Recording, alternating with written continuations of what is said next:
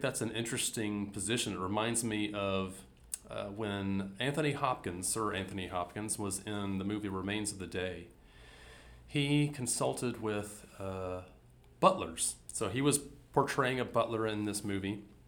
And so he talked to actual real life British butlers and said one of the greatest pieces of advice that he got from one of these real life butlers was I want the room to be emptier with me in it.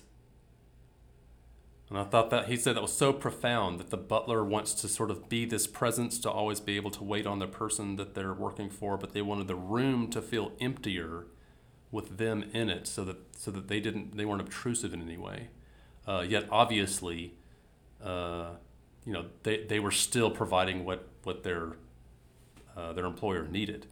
Uh, so I always thought that was kind of interesting to think of your of a website that way. Like, can you know, can how can your how can your business life feel a bit less bit less busy because of your website, not due to it?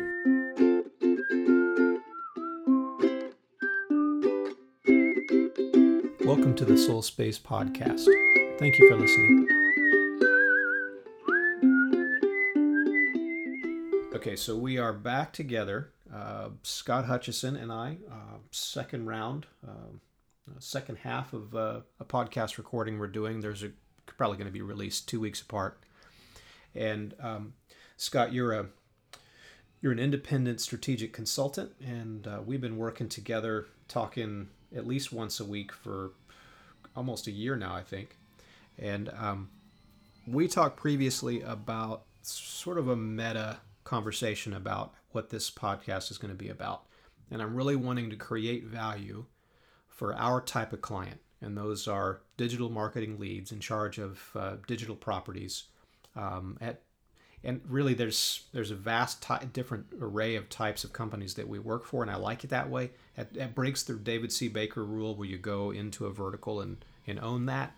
I, I mean, I, I love that our team is all over the place. It's really fascinating and fun for us. So we're probably not ever going to change that, but so those are our client types, and what I want this podcast to be about is how to serve them. So I'm, I'm trying to talk about the things that bother them and offer up solutions um, based on my 20 years experience and the experiences of whoever I'm, i happen to have on the podcast as my interviewee. Um, and what, what we're going to talk about now is something that came up just yesterday. Um, with my with our designer Eric Miller. Um, Eric Miller's design. I want to give him a little plug there. He's doing a new solspace.com and he's going through user testing. He's going through a second round and he had some comps and he put him in front of one of our clients who's been a client for probably about five years now, one of our biggest. And she took offense to some of the things that were in the design comps. There was some stuff that really bothered her about what we had in there. And what was bothering her was this marketing message that we've been, you and I have been harping on for a number of months now, which is that the job of Solspace is to create this reliable and stable, dependable foundation to make these websites that these uh, directors of marketing are um, responsible for, um, answerable for, to make sure that they do their job in a way that I think is boring. I mean, they just need to go away. These websites need to not be part of the day-to-day activity of these, uh, you know, marketing directors. They have other problems. They have other things to deal with. They don't want to deal with a website that crashes or that's slow or the features are broken or whatever. So we joke around internally that our job is to create that boredom. But this one person that Eric was interviewing says, I don't think so. That's not why I hire you guys. Not because you're boring but because you're really creative and innovative and you're always bringing some fresh idea for how to make this thing better and how to how to deliver that reliability and dependability um, in more creative and interesting ways. So this is a conflict. I, I don't know how to talk about this at the marketing level. I don't know how to blog about it. I'm not sure how to get the word out that we do that really weird type of a service. So I thought maybe we could talk about that problem on this podcast and maybe get somewhere with it. Yeah, I think the, first thing is uh, about that is I think you've got great courage to open up your second half of your uh, first episode of the pod, reboot of the podcast, where the subject matter uh, you want to talk about is being boring. I think that's like, hey, what should we talk about today? How about being boring? That's that's bound to perk everyone up. Uh, but I think it's something that you know we've certainly we've certainly talked about it enough, and the idea that uh, you know we can use any number of analogies. Uh, I mean, I think about you know I uh, we have a Volkswagen Golf, and it's got more features than any car we've ever had before. Not because it's a particularly expensive car, just because it's newer, and so the fact that my phone hooks up to it on Bluetooth uh, automatically and I can take calls through it uh, is now second nature to me. Uh, and, and all these different features got automatic headlights that I rented a car recently uh, when I was traveling. And that car did not have automatic headlights. So when it got dark, I had a bunch of people honking at me. Uh, obviously, it betraying that I was a tourist because I did not turn my headlights on because I, just, I haven't done it uh, in a couple of years. I haven't needed to turn my headlights on. you know, because my car essentially uh, it's got all these features like a like a great new website, but in essence, uh, it it's good enough that it stays boring. You know, I don't I don't have to struggle with getting the, the my phone to connect to it to play my music. It just does it. Uh, you know, it doesn't. You know, it's a reasonably reliable car. Uh, I don't really think about it. You know, and recently we had a, a leak in the tire, and that wasn't boring. Uh, it was pretty freaking annoying, you know, to have to go and fill up the tire every once in a while until we could go get it patched.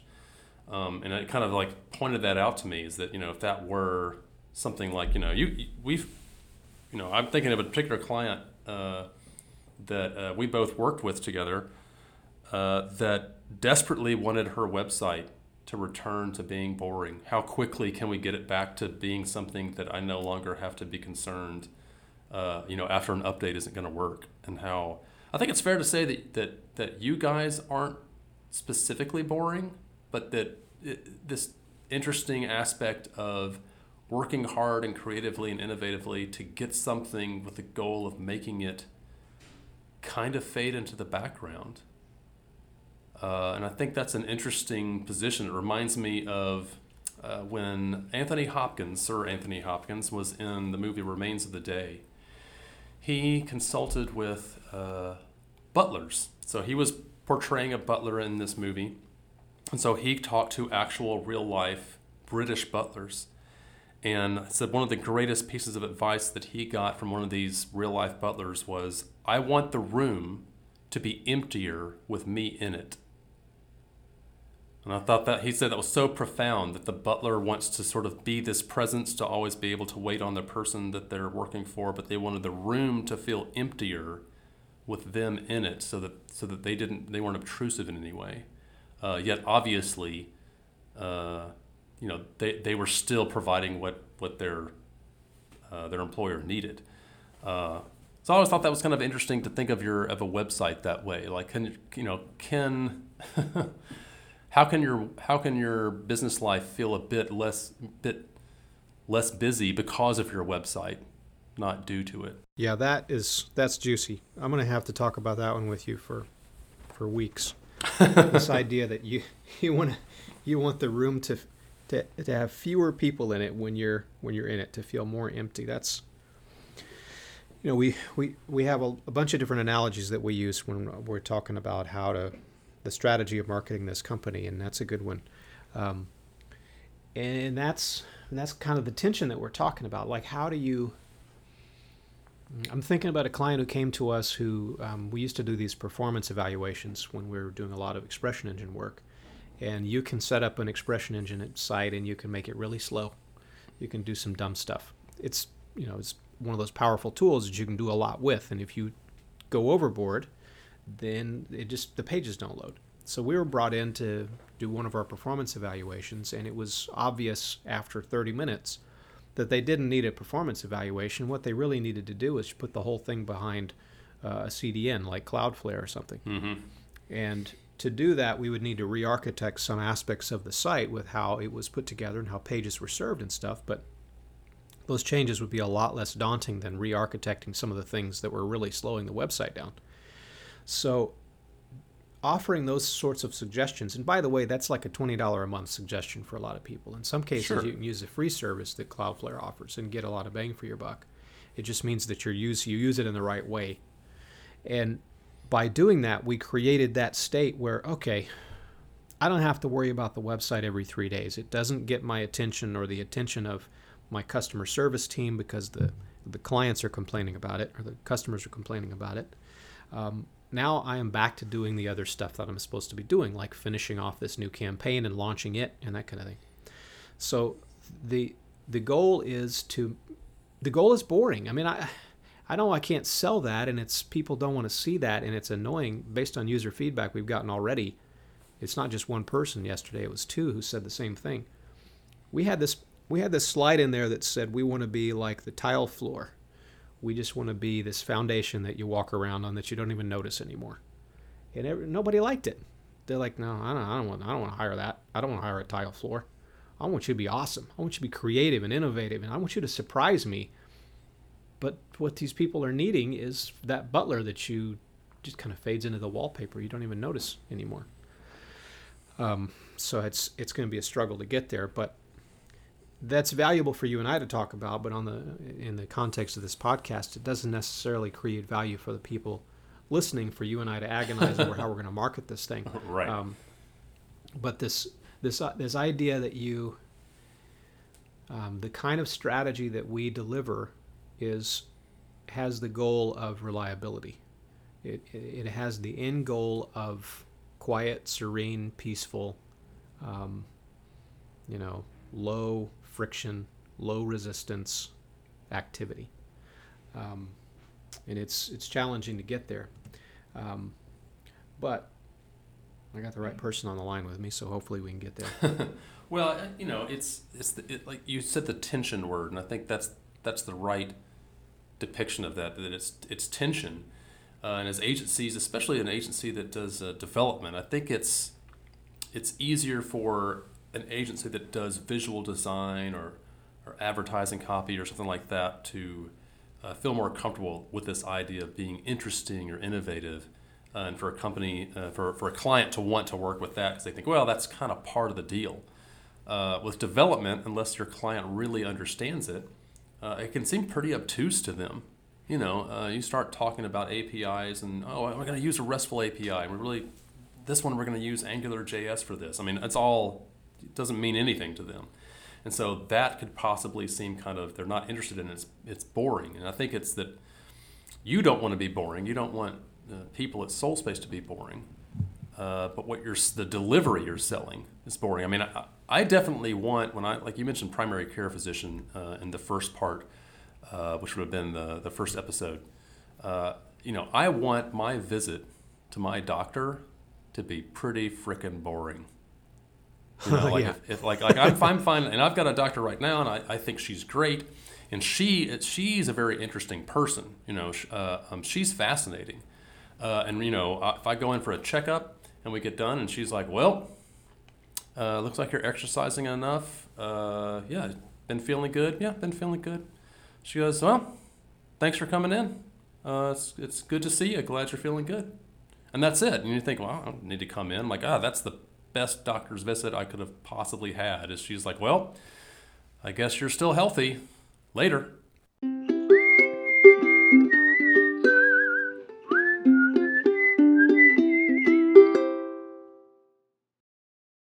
There, there are times when I've um, seen a doctor, or even more recently, a, a veterinarian, where a really terrible, bad, catastrophic thing is happening or uh, is being noticed or picked up or about to be dealt with. And mm-hmm. that, and I'm, this is one of our dogs, a veterinarian who was able to guide you and navigate you through that really difficult thing that you were about to experience um, and keep mm-hmm. that sort of quiet and serene and peaceful and um, and boring. Um, boring in the mm-hmm. sense of, oh, this is taking all of my attention all the time, and it's super stressful, and my blood pressure is really high. Boring is the opposite of that. So we had a veterinarian mm-hmm. who who we needed like an emergency surgery on a kind of a brand new puppy, um, based on an X-ray they saw, and this doctor kept everything really calm, and they communicated expertise. And when they said really big scary words, they slowed down and they explained things uh, in a way that wasn't um, you know, demeaning or um, you know made us feel inferior or anything. They knew that we needed to come around to understand But you had that sense of someone who knew exactly where to steer the boat through the canal, who was going to avoid all the obstacles and get you to the other side safely.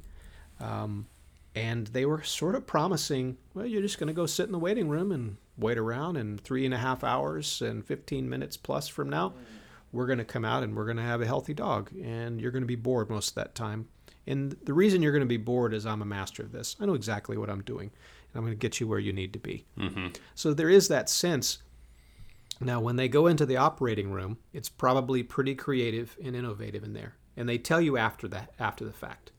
Um, they say, well, we found a bunch more scar tissue than we thought. We found a really peculiar thing that we had never seen in a dog before. But here's what we did: we blah blah blah, and you're on the other end of it, um, and it, it's it's a smooth ride, you know. So there there's something in there Mhm. like that. I wonder uh, that you mentioned that because I think you know one of the both boring and stressful things is to be in a waiting room somewhere. You know, waiting for a doctor to come out and talk to you, even if it's uh, like whether that's for your pet or for your loved one or someone like that. And you know, I I, I kind of translate that back to thinking about a, a client relationship, and I don't know, I hadn't really thought of it this way before but the the capacity to sort of sit and wait is difficult and to and to think you know everything's going to be okay so you know as a developer i'm sure sometimes you have to tell clients now look uh, this big portion of the project's coming up. We're going to be building this thing. You're you're not going to you're not going to be able to see it for a while. Uh, you're just going to have to to trust that in a few weeks we're going to deliver this next big piece to you and then we're going to review it. And I think that maybe you know clients don't want something to be boring because uh, that in essence is a lack of influence or control, and and allowing something to truly be boring and restful means you have to trust the person who's who's doing the thing that that's putting you in a position to like well I can't do anything right now I'm, I'm bored I, I you know Yeah. I'm, I'm uninvolved Yeah. in this next thing and and you know, if you like you say, if you trust the doctor, then it's just a matter of waiting and keeping yourself occupied. Uh, but if you didn't trust someone, uh, then it's really difficult to make that situation authentically boring. And so I think that that kind of goes back to you know if you're offering something a product, be that you know website maintenance or a new piece of software that in essence has sort of sort of boring. Uh, yeah, I think you do. You have to build trust with that. That kind of goes back to what we talked about in the last episode about building rapport and relationship. Um, and so it's so much more than uh, you know technical prowess is involved with with allowing any sort of work that you do for someone to be boring. I mean, you know, just we've used so many analogies. You know, I want the guy who comes in and fixes my electricity. That had you know better be. I don't understand it at all, and that better be boring. you know, no sparks or uh, excitement from uh, the wires on my wall. yeah. there, there are definitely some foundational things in our lives that we want to be nice and steady and boring. I mean, think about a, a project, um, you know, like you're, you're going to do a new version of a website, you're going to launch that. It's going to take three months, four, five months to, to build and execute. Um, you don't want to have that phone call halfway through. We had one last week of, okay, well, we had some problems internally, nothing to do with you, client. Um, we, you know, whatever the case, whatever the circumstances were that caused you to be delayed, you don't want that phone call. That's an unboring phone call. You want the phone call to mm-hmm. be on the standard check-in time, you know, 11 every Friday morning, and yep, we're right on track. Well, we're off by a little bit, but we're going to get back over here. We're going to, you know, we're going to pick up that time over here. It's no problem, no issue. We had a couple of problems over here and had some sparks in the wall, but well, no, no problem. We had a fire extinguisher ready. Put that out. We're going to fix that wiring. It's not going to be an issue anymore. Well, guide, guidance. You know, I'm taking you where you want to go Yep. and I know I see it better than you do because I've been there before, and um, you you create that sort of stable, sort of foundational feel. Behind the scenes, there's a lot of gymnastics and a lot of acrobatics that go on to make some of those happen. Um, Yep. but the better we get, So tell it- me, uh, what was Sorry, go ahead. Oh, I was going to ask you, uh, what was the role uh, for the people? You, you said you interviewed, or, or I guess Eric interviewed some people uh, who were kind of bristled at this idea of boring. Uh, What what is their role uh, at their at their company. Yeah. Well, it, it was two people I'm thinking about. Um, I, I mean, they. I don't think they'd mind me talking about them, naming them, but I don't have their permission yet, so I'll just let them be anonymous. One was a global director of marketing at a at a at a company. Uh, it's like a device manufacturing sort of a company, and they have a global footprint. Um, and then another was a. Um, I, th- I think her title is also director of marketing. In both cases, they are the person who is responsible for the website. If the website doesn't perform and bring in money, bring in clients, bring in customers, it, it's their head that rolls. Um, they are the one throat to choke. So the title's pretty much director of marketing is a good capture of that. You know, I, I wonder if this is kind of getting into uh, my realm. And when I start, you know, I'll start talking about uh, originating behavior and, and sustaining behavior that's part of my personal strategic positioning spectrum uh, because I see that pattern happen so much. And uh, I guess I'm curious, I can't, I can't really say this definitively or not. I wonder if because of their roles that they spend a space uh, in uh, in this originating mindset, you know, coming up with uh, something innovative, uh, doing, originating a new thing, that heading back over into a sustaining space where work just kind of gets done. You know, that's uh, sustaining can seem boring. I don't think that it is. I think that's because uh, creativity is, is required for all of this work. Whether you're originating a new thing or you're keeping a current thing working well or just iterating on it uh, and improving it incrementally all of that requires creativity. And I think maybe some people uh, that are especially in marketing think that boring is the opposite of creativity. And I would, I guess, I would take issue with that, and I would say uh, that's not necessarily the case. You know, creativity it, it, it requires ingenuity and creativity uh, to continue to iterate something so that it's it's uh, it keeps pace with the market. I mean, I think about you know, look at the iPhone. So Steve Jobs was definitely an originator. You know, he did not like to dawdle on things that he had already made. He wanted to move on to the next thing. And so after he passed and Tim Cook took Tim Cook took over, he being a chief uh, operations officer, you know, he went from COO to CEO, and he just kind of put Apple in a space of of iterating and say, hey, uh, remember we had that iPhone seven? Yeah. Uh, what about an iPhone eight? It's got a few more features and this, and I think they got a lot of flack for that. And quietly during this time, that you know everyone who was waiting for something exciting to come from them, yeah, uh, they became the most highly valued company in the world. Yeah, yeah. Uh, now they can't, they can't do that forever, but I mean they certainly did something right. Yeah, this is um, the, the, spectrum that you developed that talks about this originating, sustaining behavior. Um, it it, it surfaces over and over again in our conversations. And what you just said reminded me of a, a really good biography I read over the summer about Leonardo da Vinci. Um, so he, he's this he's this master artist, um, but that wasn't really his top priority. I mean, he, he, he was a swell painter and he made a living that way. Um, and he had a studio and he taught other apprentices uh, the the trade and the craft and so forth.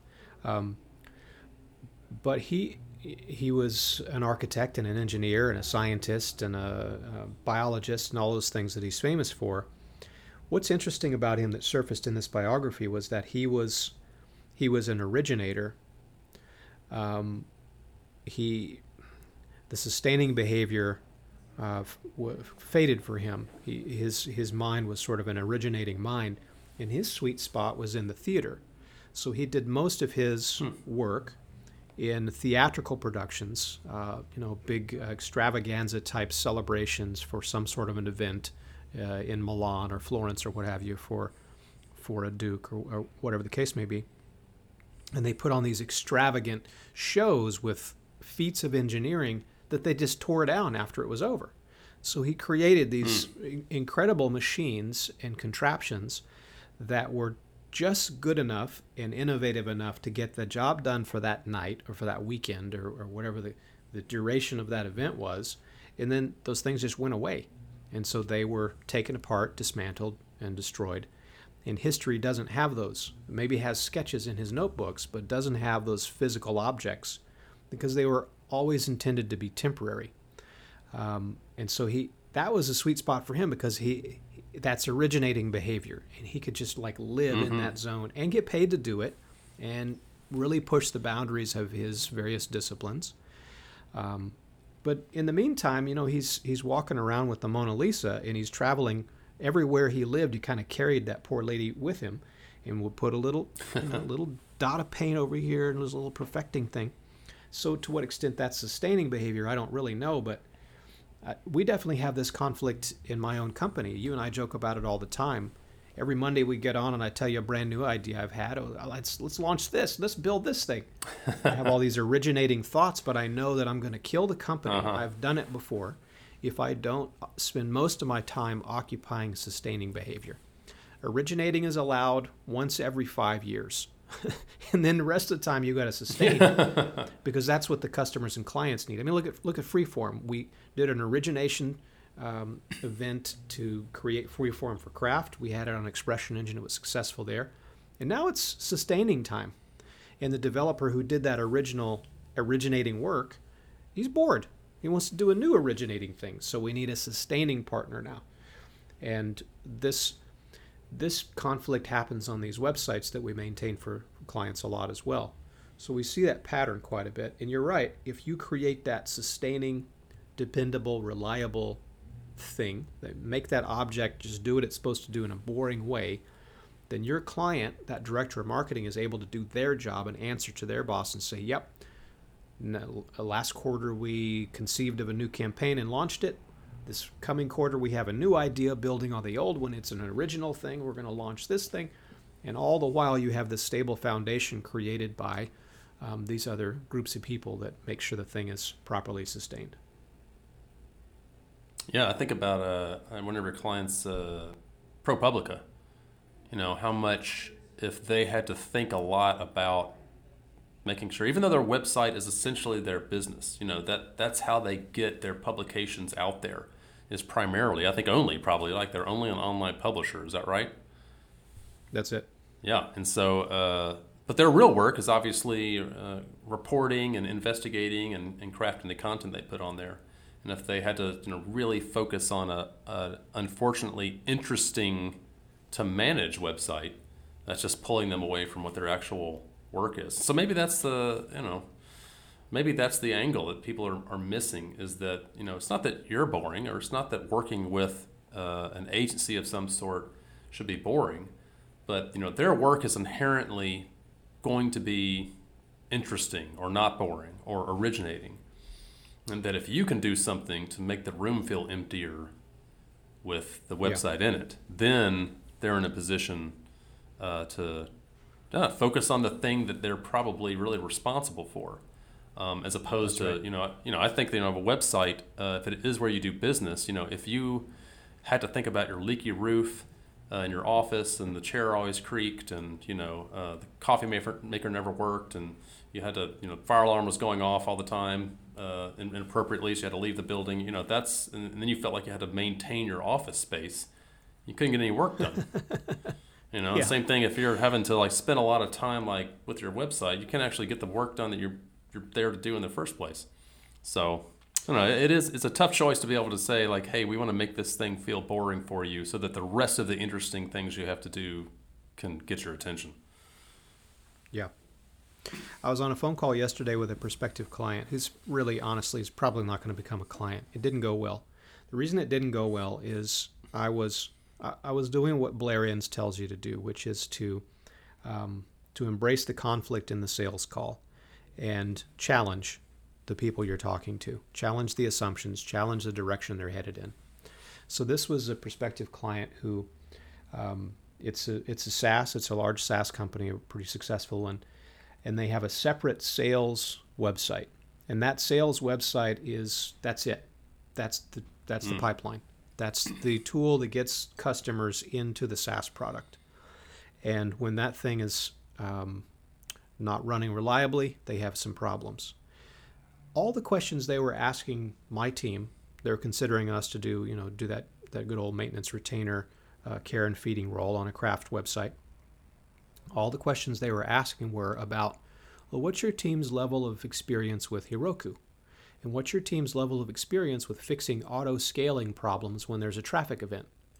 Uh, what's your team's level of expertise with blah blah blah? You know, with doing all this cloud architecture stuff. And the reason we won't get the job is because I push so hard on them to. This, by the way, this is the the engineering director um, Hmm. of the SaaS side of the house, who's responsible for making sure a very dynamic web property, the SaaS itself, it can auto scale and can handle that sort of volume.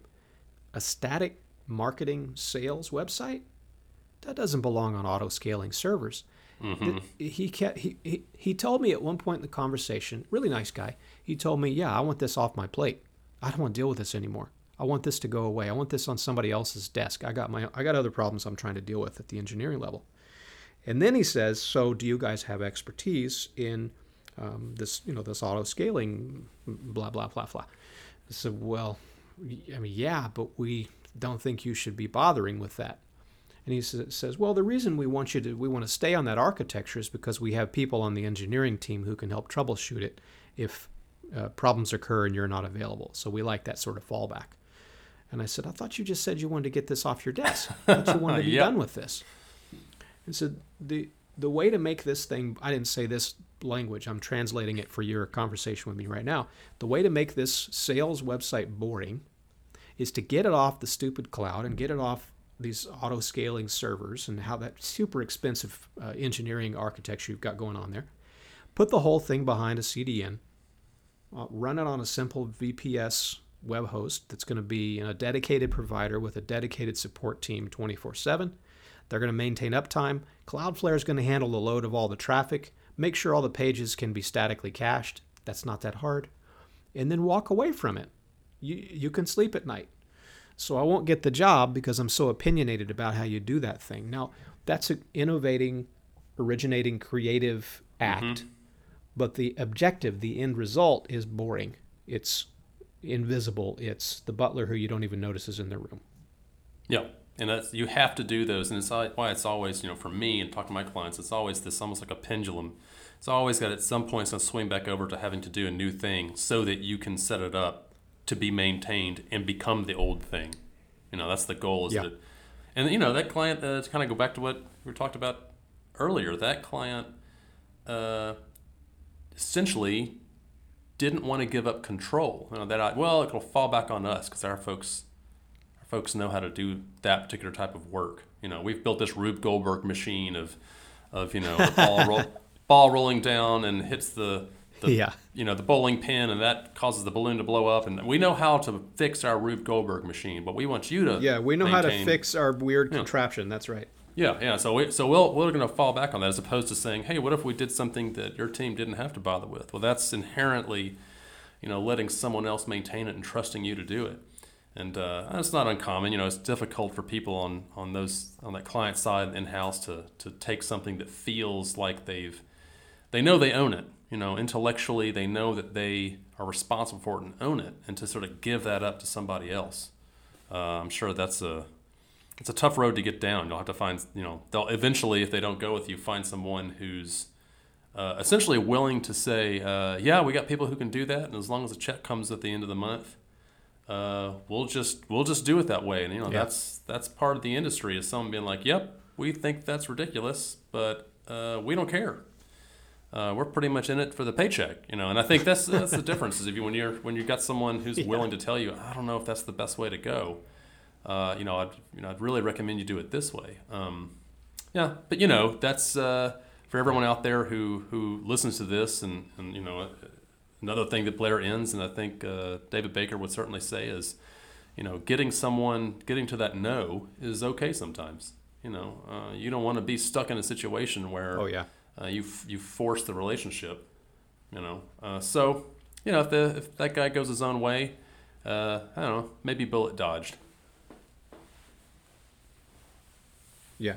Well, I, I don't know where I heard this. I know it's it's just a known expression among marketers, uh, among experts in that discipline. But good marketing attracts and repels at the same time, and and I think that's. I, I wish I would have heard that 20 years ago. I really could have used that all, all this time. But that's exactly what this conversation was about. It would have been nice if I had content. I, all through the phone the phone call, I was like, man, I wish I had two or three articles that I could just send this guy to read about Solspace's opinionated point of view on this question. Um, that's the kind of Hmm. content you and I need to generate is the content that says, well, Solspace really believes strongly that you ought to do this and all these other things are stupid. They may sound sexy Yep. and it's the hip thing and it's what everybody's doing, but the old way is perfectly fine. What's the matter with you? Who are you trying to impress, right?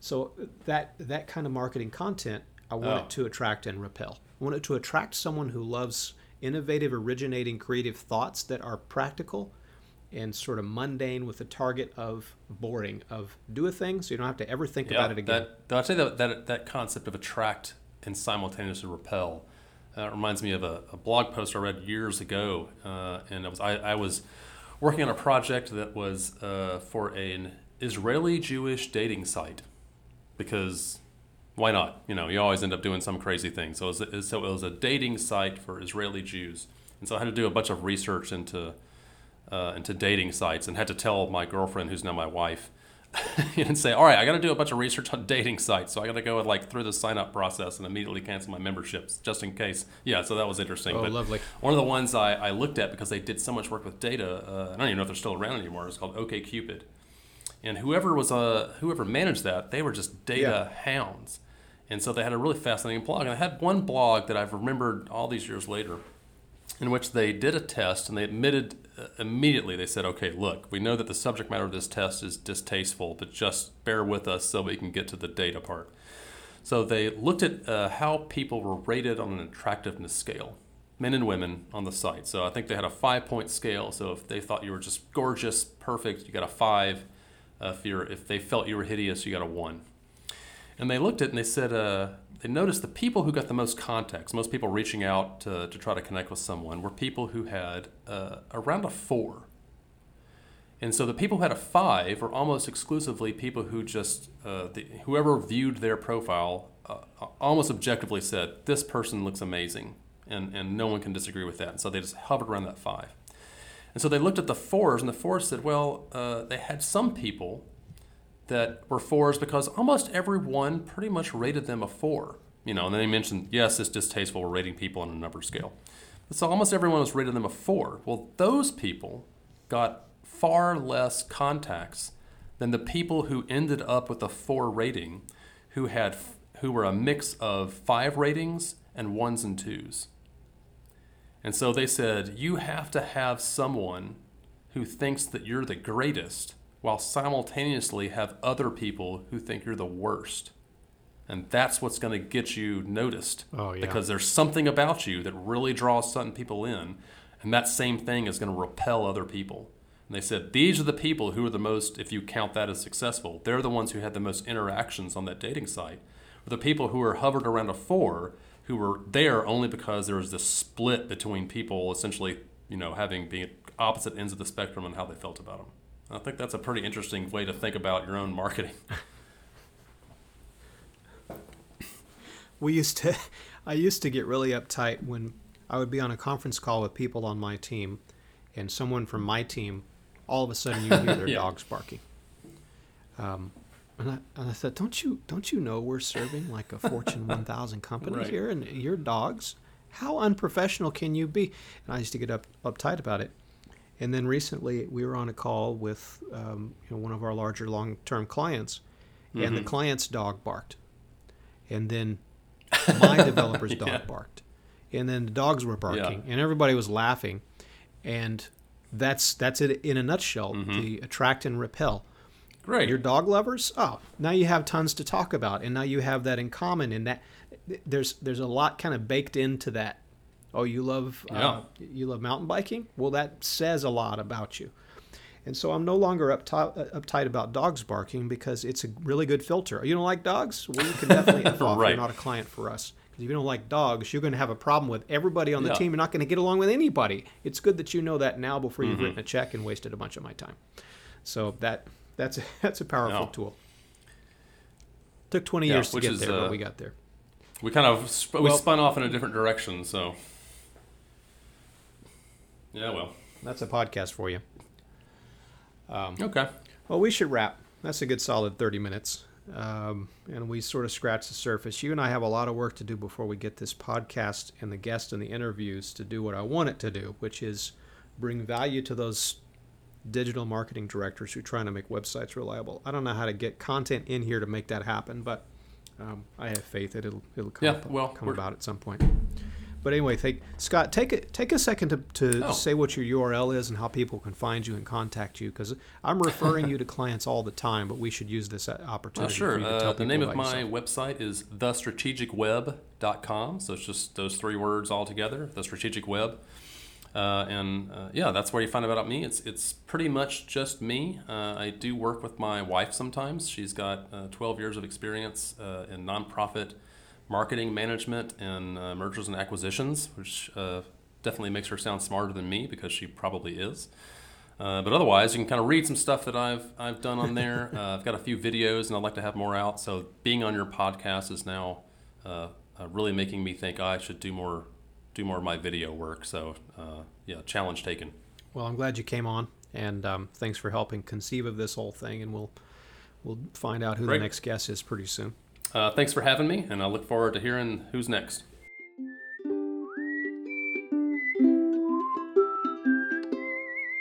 You've been listening to the Solspace Podcast.